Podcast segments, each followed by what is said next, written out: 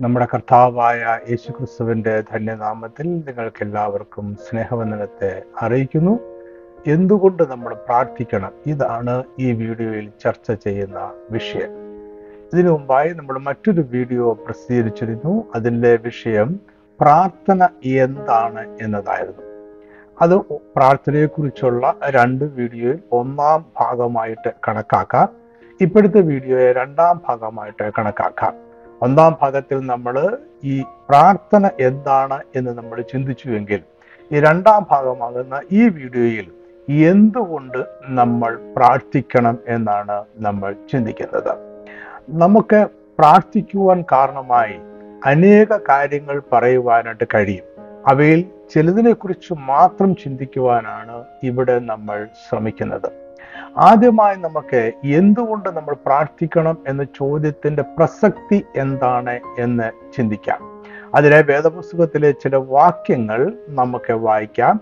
സങ്കീർത്തനങ്ങൾ നൂറ്റി പതിനഞ്ചിന്റെ മൂന്ന്. നമ്മുടെ ദൈവമോ സ്വർഗത്തിലുണ്ട് തനിക്കിഷ്ടമുള്ളതൊക്കെയും അവൻ ചെയ്യുന്നു. ദാവിദ് എഴുതിയ ഈ വാചകം ദൈവത്തിന്റെ സർവാധികാരത്തെ സൂചിപ്പിക്കുന്നു. ദൈവം സകലത്തിനും അധികാരിയാണ് എന്ന് മാത്രമല്ല അവന് മീതയോ തുല്യമായോ കീഴയോ മറ്റൊരു അധികാര കേന്ദ്രമില്ല. ദൈവത്തിന്റെ അധികാരം പരിമിതമല്ല. അവന്റെ അധികാരത്തെ നിയന്ത്രിക്കുവാനും തടയുവാനും കഴിയുന്ന മറ്റൊരു ശക്തിയോ വ്യക്തിയോ അസ്തിത്വമോ ഇല്ല. അവന്റെ ചിന്തകളെ തിരുത്തുവാനും മാറ്റുവാനും കഴിയുന്ന യാതൊന്നുമില്ല. ഇതാണ് ദൈവത്തിന്റെ സർവാധികാരം. ദാവീദിന്റെ മറ്റൊരു വാക്യത്തിൽ ദൈവത്തിന്റെ സർവജ്ഞാനത്തെ കുറിച്ച് പറയുന്നത് ഇങ്ങനെയാണ്. സങ്കീർത്തനങ്ങൾ നൂറ്റി മുപ്പത്തി ഒമ്പതിന്റെ നാല്. യഹോബയെ നീ മുഴുവനും അറിയാതെ ഒരു വാക്കും എന്റെ നാവിന്മേൽ ഇല്ല. ദാവീദ് പറയുന്നത് അവനൊരു കാര്യം പറയുവാനായി ഒരു വാക്ക് പറയുന്നതിന് മുമ്പേ ആ വാചകം മുഴുവൻ ദൈവം അറിയുന്നു. അവൻ ആദ്യ വാക്ക് പറയുന്നതിന് മുമ്പേ അവൻ പറയുവാൻ ഉദ്ദേശിക്കുന്നതെല്ലാം ദൈവം അറിയുന്നു. ഇത് ദൈവത്തിന്റെ സർവജ്ഞാനം ആണ്. ഗിരിപ്രഭാഷണ മധ്യ യേശു ക്രിസ്തു ജനത്തെ ഉപദേശിച്ചത് ഇങ്ങനെയാണ്. മത്തായി ആറിന്റെ മുപ്പത്തി ഒന്ന് മുപ്പത്തിരണ്ട് മുപ്പത്തി മൂന്ന് വാക്യങ്ങൾ. ആകയാൽ നാം എന്ത് തിന്നും എന്ന് കുടിക്കും എന്ത് ഉടുക്കും എന്നിങ്ങനെ നിങ്ങൾ വിചാരപ്പെടരുത്. ഈ വകയൊക്കെയും ജാതികൾ അന്വേഷിക്കുന്നു. സ്വർഗസ്ഥനായ നിങ്ങളുടെ പിതാവ് ഇതൊക്കെയും നിങ്ങൾക്ക് ആവശ്യം എന്ന് അറിയുന്നുവല്ലോ. മുമ്പേ അവന്റെ രാജ്യവും നീതി അന്വേഷിപ്പീൻ. അതോടുകൂടെ ഇതൊക്കെയും നിങ്ങൾക്ക് കിട്ടും. എന്ത് തിന്നും എന്ത് കുടിക്കും എന്തുടുക്കും എന്നീ വാക്കുകൾ ആഹാരം പാനീയം വസ്ത്രം എന്നിവയുമായി പരിമിതപ്പെടുത്തിയ ആശയമല്ല ഇവിടെ പറയുന്നത്. അത് നമ്മുടെ ഭൗതിക ആവശ്യങ്ങളെ കുറിച്ചാണ് പറയുന്നത്. ഇതെല്ലാം നമുക്ക് ആവശ്യമാണ് എന്ന് ദൈവം മുന്നമേ അറിയുന്നു. അവൻ തക്ക സമയത്ത് അത് നൽകുകയും ചെയ്യും. എങ്കിൽ നമ്മൾ ഇതിനെല്ലാം വേണ്ടി ആശങ്കയോടെ പ്രാർത്ഥിക്കേണ്ടതില്ല. നമ്മളുടെ ആവശ്യങ്ങൾ മാത്രമല്ല നമ്മുടെ അവസ്ഥകളും ദൈവം അറിയുന്നു എന്ന് ദാവീദ് പറയുന്നു. സങ്കീർത്തനങ്ങൾ അറുപത്തി ഒമ്പതിന്റെ പത്തൊമ്പത്. എനിക്കുള്ള നിന്ദയും ലജ്ജയും അപമാനവും നീ അറിയുന്നു. എന്റെ വൈരികളെല്ലാവരും നിന്റെ ദൃഷ്ടിയിൽ ഇരിക്കുന്നു. ഈ വാക്യങ്ങളിൽ പറയുന്നത് ഇതാണ് നമ്മൾ പ്രാർത്ഥിക്കുവാൻ ആരംഭിക്കുന്നതിന് മുമ്പേ എന്തെല്ലാമാണോ നമ്മൾ പറയുവാൻ പോകുന്നത് അതെല്ലാം സർവാധികാരിയായ ദൈവം അറിയുന്നു. ഭൗതിക ആവശ്യങ്ങളെ കുറിച്ചുള്ള ആശങ്ക ജാതികളുടെ സ്വഭാവമാണ്. ദൈവജനം ഭൗതിക ആവശ്യങ്ങളെ കുറിച്ച് ഓർത്ത് ആകുലപ്പെടരുത്. നമ്മുടെ എല്ലാ ആവശ്യങ്ങളും ദൈവം മുന്നമേ അറിയുന്നു. അതെല്ലാം തക്ക സമയത്ത് അവൻ നൽകും. അതിനാൽ ഭൗതിക കാര്യങ്ങളെ നമ്മൾ അന്വേഷിക്കേണ്ടതില്ല. അതെല്ലാം അവൻ നമുക്ക് നൽകും. നമ്മൾ ദൈവരാജ്യത്തിനായി ജീവിച്ചാൽ മതിയാകും. ആവശ്യങ്ങൾ മാത്രമല്ല നമ്മളെ നിന്ദിക്കുകയും അപമാനിക്കുകയും ചെയ്യുന്ന വൈരികളോടും ദൈവം ഇടപെടും. അതായത് ഈ വാക്യങ്ങൾ പറയുന്ന ആത്മീയ മർമ്മം ഇതാണ്. നമ്മൾ പ്രാർത്ഥിക്കേണ്ടതും പ്രാർത്ഥിക്കുന്നതും ഭൗതിക കാര്യങ്ങൾക്കല്ല. നമ്മുടെ ഭൗതിക ആവശ്യങ്ങളുടെ പട്ടിക ദൈവത്തിന്റെ സന്നിധിയിൽ നിരത്തുവാനല്ല നമ്മൾ പ്രാർത്ഥിക്കേണ്ടത്. പിന്നെ എന്തിനാണ് നമ്മൾ പ്രാർത്ഥിക്കുന്നത്? ദൈവം സർവാധികാരിയാണ് എങ്കിൽ അവന് ഹിതമുള്ളതും അവന്റെ ഹിതപ്രകാരം ഹിതകരമായ സമയത്ത് അവൻ ചെയ്യുന്നു. നമ്മളുടെ പ്രാർത്ഥനയ്ക്ക് ദൈവത്തെ സ്വാധീനിക്കുവാനോ മാറ്റുവാനോ കഴിയുക ഇല്ല. എന്തുകൊണ്ട് പ്രാർത്ഥിക്കണം എന്ന ചോദ്യത്തിനുള്ള ആദ്യ ഉത്തരം ലളിതമാണ്. ദൈവവചനം നമ്മളോട് പ്രാർത്ഥിക്കണം എന്ന് ഉപദേശിക്കുന്നു. ഫിലിപ്പിയർ നാലിന്റെ ആറ്. ഒന്നിനെ കുറിച്ചും വിചാരപ്പെടരുത്. എല്ലാറ്റിലും പ്രാർത്ഥനയാലും അപേക്ഷയാലും നിങ്ങളുടെ ആവശ്യങ്ങൾ സ്തോത്രത്തോടുകൂടെ ദൈവത്തോട് അറിയിക്കുക അത്രേ വേണ്ടത്. നമ്മുടെ കർത്താവ് ആ മാതൃക നമുക്ക് കാണിച്ചു തന്നു. അവൻ ദീർഘനേരം പ്രാർത്ഥനയിൽ ചെലവഴിച്ചു. അതുകൊണ്ട് വചനം നമ്മളോട് പ്രാർത്ഥിക്കുവാൻ ആവശ്യപ്പെടുന്നത് കൊണ്ടും നമ്മുടെ കർത്താവ് പ്രാർത്ഥന എന്നതിന്റെ ഒരു മാതൃക നമുക്ക് കാണിച്ചു തന്നതുകൊണ്ടും നമ്മൾ പ്രാർത്ഥിക്കുന്നു. ഇതാണ് എന്തുകൊണ്ട് പ്രാർത്ഥിക്കണം എന്ന ചോദ്യത്തിനുള്ള ഏറ്റവും ലളിതമായ ഉത്തരം. ദൈവവും മനുഷ്യനും തമ്മിൽ കണ്ടുമുട്ടുന്ന ആത്മീയ ഇടമാണ് പ്രാർത്ഥന. അത് ദൈവത്തോടൊപ്പം ചെലവഴിക്കുന്ന ഗുണകരമായ സമയമാണ്. പ്രാർത്ഥന ദൈവത്തോടും കൂടെ കൂട്ടായ്മയിലായിരിക്കുന്ന അനുഭവമാണ്. കൂട്ടായ്മ ആശയവിനിമയത്തിന്റെ സമയമാണ്. അതിൽ പറയുകയും കേൾക്കുകയും ചെയ്യും. നമ്മൾ നമ്മളുടെ ആവശ്യങ്ങൾ ദൈവത്തോട് പറയുകയും ദൈവം മറുപടി നൽകുകയും ചെയ്യും. എന്നാൽ ദൈവത്തോടുള്ള കൂട്ടായ്മയുടെ ലക്ഷ്യം നമ്മളുടെ ഭൗതിക ആവശ്യങ്ങൾ നമ്മുടെ ഹിതപ്രകാരവും സമയത്തും ദൈവത്തിൽ നിന്നും നേടിയെടുക്കുക എന്നത് അല്ല. നമ്മുടെ കർത്താവ് പഠിപ്പിച്ചത് ഭൗതിക കാര്യങ്ങളെക്കുറിച്ച് വ്യാകുലപ്പെടണമെന്നല്ല ദൈവരാജ്യം അന്വേഷിക്കണമെന്നാണ്. നമ്മുടെ കർത്താവ് പഠിപ്പിച്ച പ്രാർത്ഥനയിലെ ആദ്യത്തെ പ്രാർത്ഥന ദൈവരാജ്യം ഭൂമിയിലും ആകണമേ എന്നായിരുന്നു. മത്തായി ആറിന്റെ പത്ത് നിന്റെ രാജ്യം വരണമേ നിന്റെ ഇഷ്ടം സ്വർഗത്തിലെ പോലെ ഭൂമിയിലും ആകണമേ. കർത്താവ് പഠിപ്പിച്ച പ്രാർത്ഥനയിലെ എല്ലാ വാക്യങ്ങളും ദൈവരാജ്യത്തെക്കുറിച്ചും അതിനായി നമ്മൾ വാഞ്ചിക്കുകയും ഒരുങ്ങുകയും ചെയ്യുന്നതിനെ കുറിച്ചുമാണ് പതിനൊന്നാം വാക്യത്തിൽ ഞങ്ങൾക്ക് ആവശ്യമുള്ള ആഹാരം ഇന്ന് തരണമേ എന്ന വാചകം ഭൗതിക ആവശ്യങ്ങൾക്കായുള്ള അപേക്ഷയല്ല. അത് ശിഷ്യന്മാരുടെ മനസ്സിൽ ഇസ്രായേൽ ജനത്തെ ദൈവം അന്നേക്കുള്ള ആഹാരം നൽകി മരുഭൂമിയിൽ പോറ്റി നടത്തിയതിന്റെ ഓർമ്മ ഉളവാക്കി. മരുഭൂമിയിലെ സഭ ദൈവരാജ്യത്തിന്റെ ഭാഗികമായ പ്രത്യക്ഷത ആയിരുന്നു. അതായത് കർത്താവിന്റെ പ്രാർത്ഥനയിൽ ഒരു വാചകം പോലും ഭൗതിക അനുഗ്രഹങ്ങൾക്കായുള്ള അപേക്ഷയല്ല. എല്ലാ വാക്യങ്ങളും ദൈവരാജ്യത്തിനായുള്ള നമ്മുടെ വാഞ്ചയും ഒരുക്കവുമാണ്. ഇതിൽ നിന്ന് നമുക്കൊരു കാര്യം തീർച്ചയാക്കാം. പ്രാർത്ഥന ദൈവവുമായുള്ള കൂട്ടായ്മയാണ്. അത് ദൈവരാജ്യം അന്വേഷിക്കുന്ന പ്രക്രിയ ആണ്. നമ്മൾ പ്രാർത്ഥിക്കുന്നത് ദൈവരാജ്യം അന്വേഷിക്കലാണ്. ഇവിടെ മറ്റൊരു ചോദ്യം ഉയർന്നു വന്നേക്കാം. ദൈവരാജ്യം നമ്മൾ അന്വേഷിക്കേണ്ടതുണ്ടോ? ഉണ്ട് എന്നാണ് നമ്മുടെ കർത്താവ് പഠിപ്പിച്ചത്. ഈ അന്വേഷണം നമ്മൾ ഭൗതിക കാര്യങ്ങൾ അന്വേഷിക്കുന്നത് പോലെയുള്ള ഒന്നല്ല. ദൈവരാജ്യം അന്വേഷിക്കുക എന്നത് നമ്മുടെ മനോഭാവമാണ്. അത് നമ്മളുടെ വാഞ്ചയാണ്. അതിനായുള്ള ഒരുക്കവും കാത്തിരിപ്പും ആണ്. മത്തായി അഞ്ചു മുതൽ ഏഴ് വരെയുള്ള അധ്യായങ്ങളിൽ രേഖപ്പെടുത്തിയിരിക്കുന്ന യേശു ക്രിസ്തുവിന്റെ ഗിരിപ്രഭാഷണത്തിൽ യേശു പറഞ്ഞത് ഇതാണ്. മത്തായി ഏഴിന്റെ ഏഴ് എട്ട് വാക്യങ്ങൾ. യാചിപ്പീൻ എന്നാൽ നിങ്ങൾക്ക് കിട്ടും അന്വേഷിപ്പീൻ എന്നാൽ നിങ്ങൾ കണ്ടെത്തും. മുട്ടുവീൻ എന്നാൽ നിങ്ങൾക്ക് തുറക്കും. യാചിക്കുന്ന ഏവനും ലഭിക്കുന്നു. അന്വേഷിക്കുന്നവൻ കണ്ടെത്തുന്നു മുട്ടുന്നവന് തുറക്കും. ഇതേ വാക്യങ്ങൾ യേശു മറ്റൊരവസരത്തിൽ പറഞ്ഞതായി ലൂക്കോസ് പതിനൊന്നിന്റെ ഒമ്പത് പത്ത് വാക്യങ്ങളിൽ രേഖപ്പെടുത്തിയിട്ടുണ്ട്. ഇരുവരും രേഖപ്പെടുത്തിയിരിക്കുന്നത് ഒന്ന് തന്നെയാണ് എങ്കിലും അത് രണ്ട് സന്ദർഭങ്ങളിലാണ് യേശു പറയുന്നത്. മത്തായി ഈ വാക്യം രേഖപ്പെടുത്തിയിരിക്കുന്നത് ഗിരിപ്രഭാഷണത്തിന്റെ ഭാഗമായിട്ടാണ്. ഗിരിപ്രഭാഷണം ദൈവരാജ്യത്തെ കുറിച്ചുള്ളതാണ് അത് ദൈവരാജ്യത്തിന്റെ മൂല വ്യവസ്ഥകളുടെ വിളംബരമാണ്. അതിനാൽ ഈ വാക്യവും ദൈവരാജ്യത്തിന്റെ പ്രമാണമാണ്. ഇവിടെ ദൈവരാജ്യം ലഭിക്കുന്നതിനെ കുറിച്ചും അതിനെ കണ്ടെത്തുന്നതിനെ കുറിച്ചും അതിന്റെ വാതിലുകൾ നമുക്കായി തുറക്കുന്നതിനെ കുറിച്ചുമാണ് പറയുന്നത്. ദൈവരാജ്യം അത് അന്വേഷിക്കുന്നവർക്കുള്ളതാണ്. യാചിക്കുന്ന ഏവനും ലഭിക്കുന്നു അന്വേഷിക്കുന്നവൻ കണ്ടെത്തുന്നു മുട്ടുന്നവന് തുറക്കും. ലൂക്കോസിന്റെ സുവിശേഷത്തിൽ യേശു ഈ വാക്യം പറയുന്ന സന്ദർഭം വ്യത്യസ്തമാണ് എങ്കിലും ഇവിടെയും ഇത് ദൈവരാജ്യത്തെ കുറിച്ച് തന്നെയാണ് പറയുന്നത്. ലൂക്കോസ് ഈ വാക്യം രേഖപ്പെടുത്തിയിരിക്കുന്ന പശ്ചാത്തലം യാചിക്കുക അന്വേഷിക്കുക മുട്ടുക എന്നീ പദങ്ങളുടെ അർത്ഥം കൂടുതൽ വ്യക്തമായി മനസ്സിലാക്കുവാൻ സഹായമാണ്. യേശു ഒരു സ്ഥലത്ത് പ്രാർത്ഥിച്ചുകൊണ്ടിരുന്നു. അവൻ പ്രാർത്ഥിച്ചു തീർന്ന ശേഷം ശിഷ്യന്മാരിൽ ഒരുത്തൻ അവനോട് കർത്താവെ യോഹന്നാൻ സ്നാപകൻ തന്റെ ശിഷ്യന്മാരെ പഠിപ്പിച്ചതുപോലെ ഞങ്ങളെയും പ്രാർത്ഥിപ്പാൻ പഠിപ്പിക്കണമേ എന്ന് പറഞ്ഞു. അതിന് മറുപടിയായി യേശു നമ്മൾ കർത്താവിന്റെ പ്രാർത്ഥന എന്ന് വിളിക്കുന്ന പ്രാർത്ഥന ശിഷ്യന്മാരെ പഠിപ്പിച്ചു. ഈ പ്രാർത്ഥന ലൂക്കോസ് പതിനൊന്നിന്റെ രണ്ടു മുതൽ നാല് വരെയുള്ള വാക്യങ്ങളിൽ രേഖപ്പെടുത്തിയിരിക്കുന്നു. കർത്താവിന്റെ പ്രാർത്ഥന ഏതെങ്കിലും ഭൗതിക കാര്യങ്ങൾക്കായി ദൈവത്തോട് ആവശ്യപ്പെടുന്നതല്ല അത് ദൈവരാജ്യത്തിനായുള്ള പ്രാർത്ഥനയാണ്. അതിനായി നമ്മൾ ഒരുങ്ങിയിരിക്കുന്നു എന്ന ഏറ്റുപറച്ചിലാണ്. ദൈവരാജ്യത്തിനായി യാചിക്കുകയും അന്വേഷിക്കുകയും മുട്ടുകയും ചെയ്യണമെന്ന ഉപദേശം കർത്താവിന്റെ പ്രാർത്ഥന പഠിപ്പിച്ചതിന് ശേഷം യേശുക്രിസ്തു ഒരു ഉപമയിലൂടെ വിശദീകരിക്കുന്നു. ലൂക്കോസ് പതിനൊന്നിന്റെ അഞ്ചു മുതൽ എട്ട് വരെയുള്ള വാക്യങ്ങളിൽ ഈ ഉപമ രേഖപ്പെടുത്തിയിരിക്കുന്നു. ഒരു മനുഷ്യന്റെ വീട്ടിൽ അർദ്ധരാത്രിയിൽ അവന്റെ ഒരു സ്നേഹത്തിന് വന്നു എന്നാൽ അവന് കൊടുക്കുവാൻ ആ മനുഷ്യന്റെ വീട്ടിൽ ആഹാരം ഉണ്ടായിരുന്നില്ല.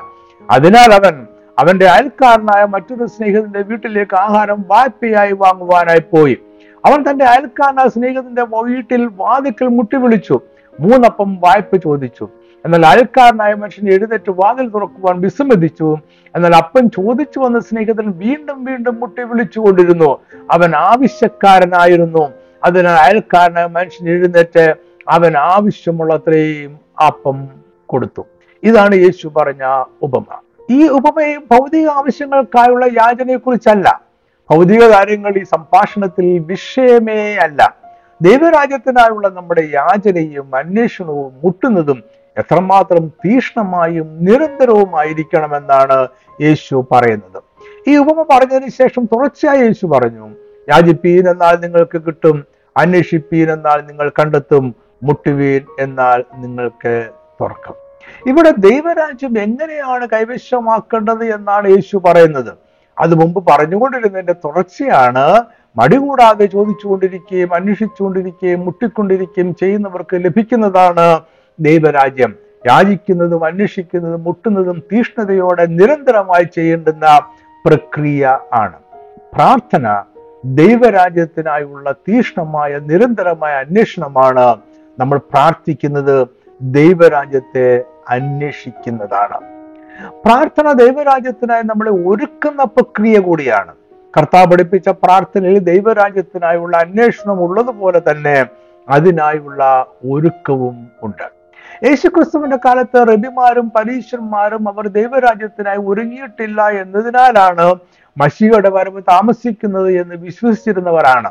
അതിനാൽ അവർ തീവ്രമായ രീതിയിൽ ന്യായപ്രമാണ പാലനത്തിലേക്കും അക്ഷരാർത്ഥത്തിലുള്ള വിശുദ്ധിയിലേക്കും തിരിഞ്ഞു. അവർ എല്ലാ ദിവസവും മൂന്ന് നേരമെങ്കിലും മഷികട വരവിനായി തീഷ്ണതയോടെ പ്രാർത്ഥിച്ചു. ഇപ്രകാരം പ്രാർത്ഥിക്കുവാൻ രവിമാർ അവരുടെ ശിഷ്യന്മാരെ പരിശീലിപ്പിച്ചു. ഈ പശ്ചാത്തലത്തിലാണ് യേശുവും കർത്താവിന്റെ പ്രാർത്ഥന അവന്റെ ശിഷ്യന്മാരെ പഠിപ്പിക്കുന്നത്. അതായത് ദൈവരാജ്യത്തിനായുള്ള ഒരുക്കം നമ്മുടെ കർത്താവും അവൻ പഠിപ്പിച്ച പ്രാർത്ഥനയിൽ ഉൾപ്പെടുത്തി. ഒരുക്കം എങ്ങനെയായിരിക്കണം എന്നും യേശു പഠിപ്പിച്ചു. മത്തായി ആറിന്റെ പന്ത്രണ്ട്. ഞങ്ങളുടെ കടക്കാരോട് ഞങ്ങൾ ക്ഷമിച്ചിരിക്കുന്നത് പോലെ ഞങ്ങളുടെ കടങ്ങളെ ഞങ്ങളോടും ക്ഷമിക്കണമേ. ലൂക്കോസ് പതിനൊന്നിന്റെ നാലിൽ ഏവനോടും ഞങ്ങളും ക്ഷമിക്കുന്നു എന്നാണ് രേഖപ്പെടുത്തിയിരിക്കുന്നത്. ഇത് നമ്മളോട് കൊടും ക്രൂരത പ്രവർത്തിച്ചവനോടും നമ്മൾ ക്ഷമിക്കുന്നു എന്ന ആശയം ഉണ്ട്. കർത്താവിന്റെ പ്രാർത്ഥന പറഞ്ഞതിന് ശേഷം അതിന്റെ ഒരു വിശദീകരണമായി യേശു പറഞ്ഞു. മത്തായ ആറിന്റെ പതിനാല് പതിനഞ്ച് വാക്യങ്ങൾ. നിങ്ങൾ മനുഷ്യരോട് അവരുടെ പിഴകളെ ക്ഷമിച്ചാൽ സ്വർഗസ്ഥനായ നിങ്ങളുടെ പിതാവ് നിങ്ങളോടും ക്ഷമിക്കും. നിങ്ങൾ മനുഷ്യരോട് പിഴകളെ ക്ഷമിക്കാഞ്ഞാലോ നിങ്ങളുടെ പിതാവ് നിങ്ങളുടെ പിഴകളെയും ക്ഷമിക്കയില്ല. കർത്താവിന്റെ പ്രാർത്ഥനയിലും അതിനുശേഷം ആവർത്തിച്ച് പറയുന്ന ഈ ആശയമാണ് കർത്താവിന്റെ പ്രാർത്ഥനയിലെ നമുക്കുള്ള മുഖ്യ സന്ദേശം. ഇത് ദൈവരാജ്യത്തിനായി നമ്മളെ ഒരുക്കുവാനുള്ള പ്രമാണം ആണ്. ദൈവരാജ്യത്തിനായി ഒരുങ്ങി കാത്തിരിക്കുന്നതിന് മറ്റൊരു അത്യാവശ്യമായ കാര്യമാണ് പിശാചിന്റെ പ്രലോഭനങ്ങളിൽ അകപ്പെടാതിരിക്കുക എന്നത്. ഇതിന് പ്രാർത്ഥന ആവശ്യമാണ്. അതുകൊണ്ടാണ് എഴുന്നേറ്റ് പ്രാർത്ഥിപ്പീൻ എന്ന് യേശു ക്രിസ്തു ശിഷ്യന്മാരെ ഉപദേശിച്ചത്. കർത്താവിന്റെ പ്രാർത്ഥനയിൽ യേശു ഇതും പഠിപ്പിക്കുന്നുണ്ട്. മത്തായി ആറിന്റെ പതിമൂന്ന് ഞങ്ങളെ പരീക്ഷയിൽ കടത്താതെ ദുഷ്ടങ്ങളിൽ നിന്ന് വിടുവിക്കണമേ. രാജ്യവും ശക്തിയും മൗത്വം എന്നേക്കും നിനക്കുള്ളതല്ലോ. പ്രലോഭനങ്ങളിൽ അകപ്പെടാതെ ഇരിക്കുവാൻ ദുഷ്ടനായ പിശാചിൽ നിന്ന് വിടുവിക്കണമേ എന്നാണ് പ്രാർത്ഥന. പിശാചിന്റെ പ്രലോഭനങ്ങളിൽ അകപ്പെടാതെ ഇരിക്കുവാൻ എന്തു ചെയ്യണമെന്ന് യാക്കോ പോസ്റ്റലിനും പറയുന്നുണ്ട്. യാക്കോബ് നാലിന്റെ ഏഴ് ആകയാൽ നിങ്ങൾ ദൈവത്തിന് കീഴടങ്ങുകയും പിശാചിനോട് എതിർത്ത് നിൽപ്പീൻ എന്നാൽ അവൻ നിങ്ങളെ വിട്ട് ഓടി പോകും ഈ വാക്യത്തെ യാക്കോബ് ഉദ്ദേശിക്കുന്ന അർത്ഥത്തിൽ നമ്മൾ മനസ്സിലാക്കണം. യാക്കോബ് ചിതിരിപ്പാർക്കുന്ന പന്ത്രണ്ട് ഗോത്രങ്ങൾക്കുമാണ് ലേഖനം എഴുതുന്നത്. അതായത് യഹൂദ ക്രിസ്ത്യാനികളെയാണ് അദ്ദേഹം പ്രഥമമായി അഭിസംബോധന ചെയ്യുന്നത്. അവരുടെ ഇടയിൽ ശണ്ടയും കലഹവും ഉണ്ട് എന്നും അത് അവരുടെ അവയവങ്ങളിൽ പോരാടുന്ന പോകേച്ചുകളിൽ നിന്നും ഉളവാകുന്നതാണ് എന്നും പറഞ്ഞുകൊണ്ടാണ് ലേഖനത്തിന്റെ നാലാം അധ്യായം ആരംഭിക്കുന്നത് തന്നെ. ഇവിടെയാണ് നിങ്ങൾ കലഹിക്കുകയും ശണ്ടയിടുകയും ചെയ്തിട്ടും യാചിക്കായോ കൊണ്ട് കിട്ടുന്നില്ല എന്നും നിങ്ങൾ യാചിക്കുന്നുവെങ്കിൽ നിങ്ങളുടെ ഭോഗങ്ങളിൽ ചെലവിടേണ്ടതിന് വല്ലാതെ യാചിക്ക കൊണ്ടൊന്നും ലഭിക്കുന്നില്ല എന്നും യാക്കോവ് പറയുന്നത്. ഇതിന്റെ എല്ലാം കാരണം ലോകസ്നേഹമാണ് എന്നും ഈ ലോകസ്നേഹം ദൈവത്തോട് ശത്രുത്വമാകുന്നുവെന്നും ലോകത്തിന്റെ സ്നേഹിതനാകുവാൻ ഇച്ഛിക്കുന്നതെല്ലാം ദൈവത്തിന്റെ ശത്രുവായി തീരുന്നുവെന്നും അദ്ദേഹം ലേഖനത്തിൽ എഴുതി. എന്നാൽ അവർക്ക് പ്രത്യാശയ്ക്കൊരു വകയുണ്ട് എന്നും അദ്ദേഹം പറഞ്ഞു. കാരണം ദൈവം നിഗളികളോട് എതിർത്ത് നിൽക്കുകയും താഴ്മയുള്ളവർക്ക് കൃപ നൽകുകയും ചെയ്യുന്നു. ഈ ദൈവകൃപ ലഭിക്കേണ്ടതിനായി ദൈവത്തിന് കീഴടങ്ങുവീൻ പിശാചിനോട് എതിർത്ത് നിൽപ്പീൻ. എന്നാൽ പിശാജ് നിങ്ങളെ ഓടിപ്പോകുമെന്നാണ് യാക്കോബ് ഉപദേശിച്ചത്. അങ്ങനെ പിശാജ് നിങ്ങളെ വിട്ട് ഓടിപ്പോകുമ്പോൾ നിങ്ങളുടെ അവയവങ്ങളിൽ പോരാടുന്ന പോകേച്ചകളും ലോകസ്നേഹവും നീങ്ങിപ്പോകും. അതിനോടൊപ്പം ശണ്ടയും കലഹവും ഇല്ലാതെയാകും. നമ്മൾ പ്രാർത്ഥിക്കുന്ന ദൈവരാജ്യത്തിനായി ഒരുങ്ങി കാത്തിരിക്കുവാനാണ്. ഈ ഒരുക്കം നമ്മുടെ കടക്കാരോട് നിരപ്പ് പ്രാപിക്കുന്നതാണ്. ഒരുക്കം പ്രലോഭനങ്ങളിൽ അകപ്പെടാതെ ഇരിക്കുന്നതാണ് അത് ദൈവത്തിന് കീഴടങ്ങി പിശാചിനോട് എതിർത്ത് നിൽക്കുന്നതാണ്. അതിനായിട്ടാണ് പ്രാർത്ഥനയിൽ നമ്മൾ ദൈവത്തോടെ അടുത്ത് ചെല്ലുന്നത്. കർത്താവിന്റെ പ്രാർത്ഥനയിലെ മറ്റൊരു വാക്യം ഇങ്ങനെയാണ്. മത്തായി ആറിന്റെ പത്ത്. നിന്റെ രാജ്യം വരണമേ നിന്റെ ഇഷ്ടം സ്വർഗത്തിലെ പോലെ ഭൂമിയിലും ആകണമേ. ദൈവത്തിന്റെ ഇഷ്ടം ഈ ഭൂമിയിൽ ആകുന്നത് പ്രാർത്ഥിക്കുന്നവരിലൂടെയാണ്. അത് ദൈവജനം ദൈവത്തിന്റെ ഇഷ്ടം അനുസരിച്ച് ജീവിക്കുമ്പോഴാണ്. അതിനായ ദൈവത്തിന്റെ ഇഷ്ടം എന്താണ് എന്ന് നമ്മൾ മനസ്സിലാക്കണം. പിതാവായ ദൈവം കൽപ്പിക്കുന്നത് പറയുകയും പ്രവർത്തിക്കുകയും ചെയ്തതാണ് ദൈവത്തിന്റെ ഇഷ്ടം സ്വർഗത്തിലെ പോലെ ഭൂമിയിലും ആകുവാൻ ഇപ്പോഴുള്ള മാർഗം. പിതാവായ ദൈവത്തിന്റെ ഇഷ്ടം പുത്രനിലുള്ള വെളിപ്പെട്ട് നമുക്ക് ലഭിക്കുന്നു. ഇതിനായി നമ്മൾ അവരുമായി ഒരു കൂട്ടായ്മയിലായിരിക്കുന്നു. ഈ കൂട്ടായ്മയ്ക്ക് വേണ്ടിയാണ് നമ്മൾ പ്രാർത്ഥനയിൽ സമയം ചെലവഴിക്കുന്നത്. നമ്മൾ പ്രാർത്ഥിക്കുന്നത് ദൈവത്തിൽ നിന്ന് കേൾക്കുവാനും കാണുവാനും അതുപോലെ നമ്മുടെ ജീവിതത്തിൽ സംസാരിക്കുവാനും പ്രവർത്തിക്കുവാനുമാണ്. ദൈവത്തിൽ നിന്നും കണ്ടും കേട്ടും പഠിക്കുവാൻ പ്രാർത്ഥനയല്ലാതെ മറ്റൊരു മാർഗവും ഇല്ല. പ്രാർത്ഥന ദൈവപ്രവർത്തിക്കായി വാതിൽ തുറന്നു കൊടുക്കുന്ന പ്രക്രിയയാണ്. ദൈവം സർവാധികാരിയാണ് എങ്കിലും അവൻ മനുഷ്യർക്ക് നൽകിയിരിക്കുന്ന സ്വതന്ത്ര ഇച്ഛാശക്തിയെ ഹനിക്കാറില്ല. ഈ ഭൂമിയിലെ സകല ജീവജാലങ്ങളിലും മനുഷ്യരാണ് ഈ പ്രപഞ്ചത്തിന്റെ അധികാരി. ഈ അധികാരം ഉപയോഗിക്കുവാൻ മനുഷ്യന് സ്വതന്ത്ര അധികാരമുണ്ട്. എന്നാൽ ഈ അധികാരം ദൈവത്തിന്റെ സർവാധികാരത്തിന് കീഴിലാണ്. അതായത് മനുഷ്യർക്ക് ദൈവം ഈ പ്രപഞ്ചത്തിന്റെ മേൽ അധികാരവും സ്വാതന്ത്ര്യവും നൽകിയിട്ടുണ്ട് എങ്കിലും അതിലിടപെടുവാൻ ദൈവത്തിന് സർവാധികാരം ഉണ്ട്. എന്നാൽ ഒരിക്കലും ദൈവം മനുഷ്യരുടെ സ്വതന്ത്ര ഇച്ഛാശക്തിയോ ഈ പ്രപഞ്ചത്തിന്മേലുള്ള അധികാരത്തെയോ തിരികെ എടുത്തിട്ടില്ല. ദൈവം മനുഷ്യരുടെ സ്വതന്ത്ര ഇച്ഛാശക്തിയെ ഹനിച്ചിട്ടില്ല. അതുകൊണ്ടാണ് ദൈവം ഈ ഭൂമിയിൽ ഇടപെടുന്നതിന് മുമ്പായി അവന്റെ ദാസന്മാരെ ആ ഇടപെടലുകളെ കുറിച്ച് മുൻകൂട്ടി അറിയിക്കുന്നത്. തന്റെ വിശ്വസ്തരായ ദാസന്മാരിൽ ആരെയെങ്കിലും അറിയിക്കാതെ ദൈവം ഈ ഭൂമിയിൽ യാതൊരു ഇടപെടലുകളും നടത്തുന്നില്ല. ഈ പ്രപഞ്ചത്തിന്റെ ചരിത്രം മുഴുവൻ ദൈവം അവന്റെ പ്രവാചകന്മാരിലൂടെ നമ്മളെ അറിയിച്ചിട്ടുണ്ട്. അതിപ്പോഴും കൂടുതൽ വിശദമായി അവന്റെ പ്രവാചകന്മാരിലൂടെ അവൻ അറിയിച്ചു കൊണ്ടേയിരിക്കുന്നു ഈ പ്രവാചകന്മാർ പ്രവചനപരമുള്ളവർ മാത്രമല്ല അതിൽ അപ്പോസന്മാരും പ്രവാചകന്മാരും സുവിശേഷകരും ഇടയന്മാരും ഉപദേഷ്ടക്കന്മാരും ഉണ്ട്. ദൈവം അവന്റെ ആലോചനകളെ ദർശനങ്ങൾ വെളിപ്പാട് പ്രവചനം വ്യാഖ്യാനം അത്ഭുതങ്ങളും അടയാളങ്ങളും എന്നിവയിലൂടെ മനുഷ്യരെ അവന്റെ ഹിതപ്രകാരം തക്ക സമയത്ത് അറിയിച്ചുകൊണ്ടിരിക്കുന്നു. പഴയ നിയമത്തിലും പുതിയ നിയമത്തിലും ദൈവം ഈ മാർഗങ്ങളെയെല്ലാം അവന്റെ ആലോചനകളെ അറിയിക്കുവാനായി ഉപയോഗിച്ചിട്ടുണ്ട്. ഇതിനെക്കുറിച്ച് ദാവീദ് ഇങ്ങനെയാണ് എഴുതിയിരിക്കുന്നത്. സങ്കീർത്തനങ്ങൾ ഇരുപത്തിയഞ്ചിന്റെ പതിനാല്. യഹോവയുടെ സഖിത്വം തന്റെ ഭക്തന്മാർക്കുണ്ടാകും. അവൻ തന്റെ നിയമം അവരെ അറിയിക്കുന്നു. സഖിത്വം എന്ന വാക്കിന്റെ എബ്രായ പദം സോത് എന്നാണ്. ഈ വാക്കിന്റെ അർത്ഥം ആലോചനാ സമിതി ഉപദേശം ഉറ്റ സ്നേഹിതരുടെ കൂട്ടം രഹസ്യ ഉപദേശം ദൈവത്തോടുള്ള ഉറ്റ ബന്ധം എന്നിങ്ങനെയാണ്. അതായത് നമുക്ക് ഈ വാക്യത്തെ ഇങ്ങനെ മനസ്സിലാക്കാം. സങ്കീർത്തനങ്ങൾ ഇരുപത്തിയഞ്ചിന്റെ പതിനാല്. യഹോബയുടെ രഹസ്യങ്ങൾ പങ്കിടുവാൻ തക്ക ഉറ്റബന്ധം തന്റെ ഭക്തന്മാർക്ക് ഉണ്ടാകും. അവൻ തന്റെ നിയമം അല്ലെങ്കിൽ ഉടമ്പടി അവരെ അറിയിക്കുന്നു. ആമോസ് മൂന്നിന്റെ ഏഴ്. യഹോബയ കർത്താവ് പ്രവാചകന്മാരായ തന്റെ ദാസന്മാർക്ക് തന്റെ രഹസ്യം വെളിപ്പെടുത്താതെ ഒരു കാര്യവും ചെയ്യുകയില്ല. യോഹനാൻ പതിനഞ്ചിന്റെ പതിനഞ്ച്. യജമാനൻ ചെയ്യുന്നത് ദാസൻ അറിയായതുകൊണ്ട് ഞാൻ നിങ്ങളെ ദാസന്മാർ എന്ന് ഇനി പറയുന്നില്ല. ഞാൻ എന്റെ പിതാവിനോട് കേട്ടതെല്ലാം നിങ്ങളോട് അറിയിച്ചതുകൊണ്ട് നിങ്ങളെ സ്നേഹിതന്മാർ എന്ന് പറഞ്ഞിരിക്കുന്നു. ദൈവം ചെയ്യുവാനിരിക്കുന്നത് അവന്റെ ദാസന്മാരെ മുൻകൂട്ടി അറിയിക്കുന്നതിന് പല ഉദാഹരണങ്ങളുമുണ്ട്. സ്വതോം ഗോമോറ പട്ടണങ്ങളെ നശിപ്പിക്കുന്നതിന് മുമ്പേ ദൈവം അത് അബ്രഹാമിനെ അറിയിച്ചത് ഇതിനൊരു നല്ല ഉദാഹരണം ആണ്. നമ്മൾ ദൈവത്തിന്റെ പദ്ധതികൾ മനസ്സിലാക്കുകയും അതിനായി നമ്മളെ ഏൽപ്പിച്ചു കൊടുക്കുകയും ചെയ്യുമ്പോൾ ദൈവപ്രവൃത്തിക്കായി വാതിൽ തുറന്നു കൊടുക്കുകയാണ്. നമ്മളുടെ ആവശ്യങ്ങളും ആഗ്രഹങ്ങളും ദൈവത്തോട് പറയുമ്പോഴും എന്റെ ഹിതമല്ല നിന്റെ ഹിതം നിറവേറ്റപ്പെടണം എന്ന ഏറ്റുപറച്ചിലാണ് പ്രാർത്ഥന. അത് ദൈവപ്രവൃത്തിയെ നമ്മുടെ ജീവിതത്തിൽ നമ്മൾ അനുവദിക്കുകയാണ്. ഇതിനായാണ് നമ്മൾ ദൈവത്തോടെ പ്രാർത്ഥിക്കുന്നത്. പ്രാർത്ഥന നമ്മുടെ വിശ്വാസത്തെ ശക്തിപ്പെടുത്തുമെന്ന് കർത്താവ് പഠിപ്പിച്ചിട്ടുണ്ട്. യേശു പത്രോസിനെയും യാക്കോബിനെയും യോഹനാനെയും കൂട്ടി ഒരു ഉയർന്ന മലയിലേക്ക് പോയി. അവിടെ യേശു ക്രിസ്തു അവരുടെ മുമ്പാകെ രൂപാന്തരപ്പെട്ടു. ഈ സംഭവം മർക്കോസ് ഒമ്പതിൽ വിവരിക്കുന്നുണ്ട്. അതിനുശേഷം അവർ മലയിൽ നിന്നും താഴേക്ക് ഇറങ്ങി വന്നപ്പോൾ അവിടെ ഉണ്ടായിരുന്ന ശിഷ്യന്മാരുടെ ചുറ്റിനും ഒരു വലിയ പുരുഷാരം നിൽക്കുന്നതും ശാസ്ത്രിമാർ അവരോട് തർക്കിക്കുന്നതും കണ്ടു. അവിടെ ഒരുവൻ ഊമനായ ആത്മാവുള്ള അവന്റെ മകനെ യേശുവിന്റെ അടുക്കൽ കൊണ്ടുവന്നു. എന്നാൽ അപ്പോൾ യേശു മലമുകളിൽ ആയിരുന്നതിനാൽ ശിഷ്യന്മാർ ഊമനായ ആത്മാവിനെ പുറത്താക്കുവാൻ ശ്രമിച്ചു. അവർക്ക് അത് സാധിച്ചില്ല. യേശു അശുദ്ധാത്മാവിനെ ശാസിച്ചു. ഊമനും ചെകിടിനുമായ ആത്മാവ് ഇവനെ വിട്ടുപോകും ഇനി അവനിൽ കടക്കരുത് എന്ന് ഞാൻ നിന്നോട് കൽപ്പിക്കുന്നു എന്ന് പറഞ്ഞു. അപ്പോൾ അത് അവനെ വിട്ടുപോയി. പിന്നീട് ശിഷ്യന്മാർ സ്വകാര്യമായി അവനോട് ഞങ്ങൾക്ക് അതിനെ പുറത്താക്കുവാൻ കഴിയാഞ്ഞത് എന്ത് എന്ന് ചോദിച്ചു. അതിന് യേശു ഇങ്ങനെ മറുപടി പറഞ്ഞു. മർക്കോസ് ഒമ്പതിന് ഇരുപത്തി ഒമ്പത് പ്രാർത്ഥനയാലല്ലാതെ ഈ ജാതി ഒന്നിനാലും പുറപ്പെട്ടു പോകുകയില്ല എന്ന് അവൻ പറഞ്ഞു.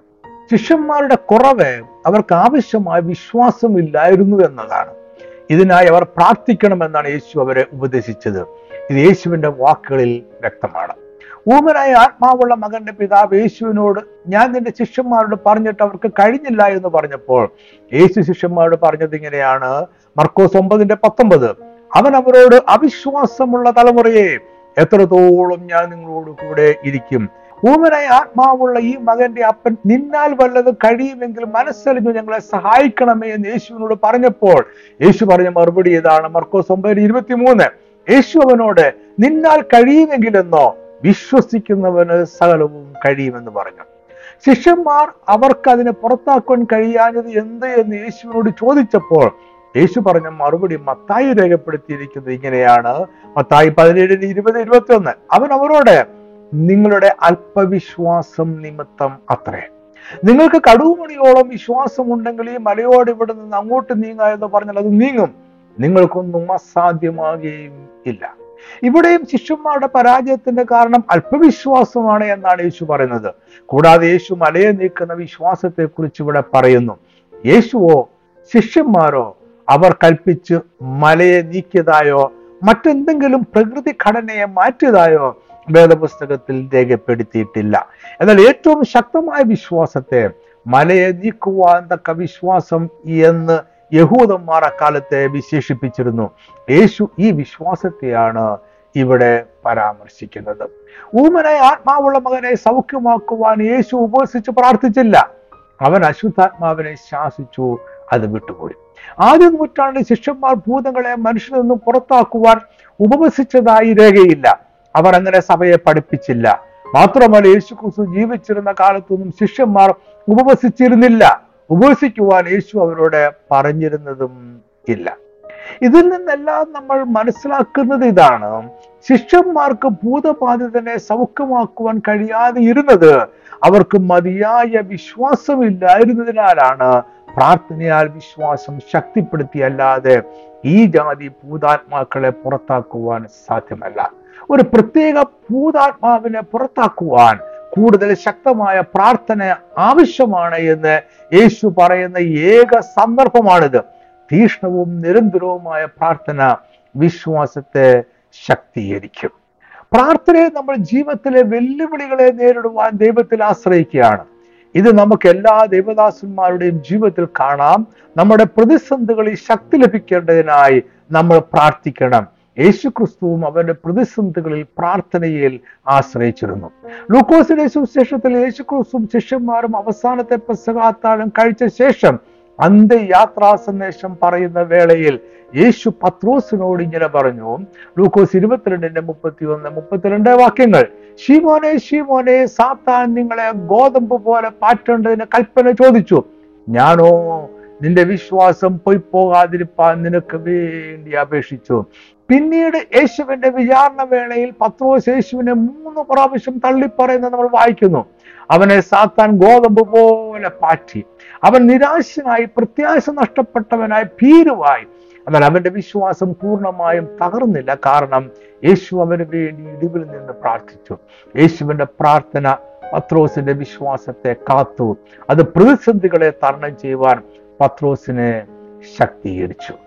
യേശുവിന്റെ ഭൗതിക ജീവിതത്തിലെ ഏറ്റവും വലിയ പ്രതിസന്ധി അവന്റെ ക്രൂശീകരണമായിരുന്നു. മനുഷ്യരെ പാപത്തെ ചുമന്നുകൊണ്ട് അവരെ വിശ്വസിക്കുന്ന ഏവർക്കും വേണ്ടി പാപപരിഹാരമായി മരിക്കുക എന്നതാണ് ഈ പ്രതിസന്ധിയുടെ ഭയങ്കരത്വം.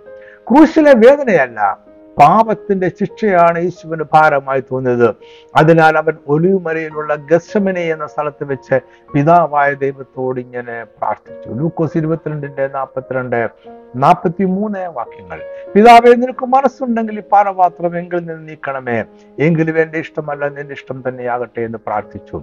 അവനെ ശക്തിപ്പെടുത്തുവാൻ സ്വർഗത്തിൽ നിന്നും ഒരു ദൂതൻ അവന് പ്രത്യക്ഷനായി. നാൽപ്പത്തി മൂന്നാം വാക്യം നമ്മൾ വായിക്കുന്നത് യേശുവിനെ ശക്തിപ്പെടുത്തുവാൻ ഒരു ദൂതൻ പ്രത്യക്ഷനായി എന്നാണ്. ക്രൂശീകരണം അവന്റെ മേലിൽ നിന്നും നീങ്ങിപ്പോയില്ല. എന്നാൽ അത് അഭിമുഖീകരിക്കുവാനും സഹിക്കുവാനുമുള്ള ശക്തി അവന് ലഭിച്ചു. എന്തുകൊണ്ട് നമ്മൾ പ്രാർത്ഥിക്കണമെന്ന ചോദ്യത്തിനുള്ള എല്ലാ ഉത്തരവും നമ്മളിവിടെ പറഞ്ഞിട്ടില്ല. അത് ഒരു പഠനത്തിൽ സാധ്യമല്ല. ഓരോ വ്യക്തിക്കും പ്രാർത്ഥന പകരുന്ന അനുഭവങ്ങളും അനുഗ്രഹങ്ങളും വ്യത്യസ്തമായിരിക്കും. അതിനാൽ പ്രാർത്ഥിക്കുന്നതിന്റെ ഉദ്ദേശങ്ങളിൽ ചിലത് നമ്മൾ ഇവിടെ ചിന്തിച്ചു എന്ന് മാത്രമേ ഉള്ളൂ. നമ്മൾ പഠിച്ചത് ഇതെല്ലാമാണ്. നമ്മൾ പ്രാർത്ഥിക്കുന്ന ദൈവത്തോടും കൂടെ കൂട്ടായ്മയിലായിരിക്കുവാനാണ്. പ്രാർത്ഥന ദൈവരാജ്യത്തിന്റെ അന്വേഷണവും അതിനായുള്ള ഒരുക്കവുമാണ്. ഈ ഒരുക്കം പിശാചിന്റെ പ്രലോഭനങ്ങളിൽ അകപ്പെടാതിരിക്കുക എന്നതാണ്. നമ്മൾ പ്രാർത്ഥിക്കുന്നത് ദൈവത്തിന്റെ ഇഷ്ടം ഈ ഭൂമിയിലാകുവാൻ വേണ്ടിയാണ്. അതിനായി നമ്മൾ ദൈവത്തിൽ നിന്ന് കേൾക്കുകയും കാണുകയും അതുപോലെ നമ്മുടെ ജീവിതത്തിൽ പ്രവർത്തിക്കുകയും വേണം. ദൈവത്തിൽ നിന്ന് പഠിക്കുവാൻ നമുക്ക് പ്രാർത്ഥനയല്ലാതെ മറ്റൊരു മാർഗവുമില്ല. പ്രാർത്ഥന ദൈവപ്രവർത്തിക്ക് വാതിൽ തുറന്നു കൊടുക്കുകയും നമ്മുടെ വിശ്വാസത്തെ ശക്തിപ്പെടുത്തുകയും ചെയ്യും. അതുകൊണ്ടാണ് നമ്മൾ തീക്ഷ്ണമായും നിരന്തരമായും പ്രാർത്ഥിച്ചുകൊണ്ടേ ഇരിക്കുന്നത്. ഈ ചെറിയ സന്ദേശം ഞാനിവിടെ അവസാനിപ്പിക്കട്ടെ. ഇത് നിങ്ങൾക്ക് അനുഗ്രഹമായി തീർന്നു എന്ന് ഞാൻ വിശ്വസിക്കുന്നു. കർത്താവ് നിങ്ങളെ എല്ലാവരെയും സമൃദ്ധമായിട്ട് അനുഗ്രഹിക്കട്ടെ. ആമേൻ.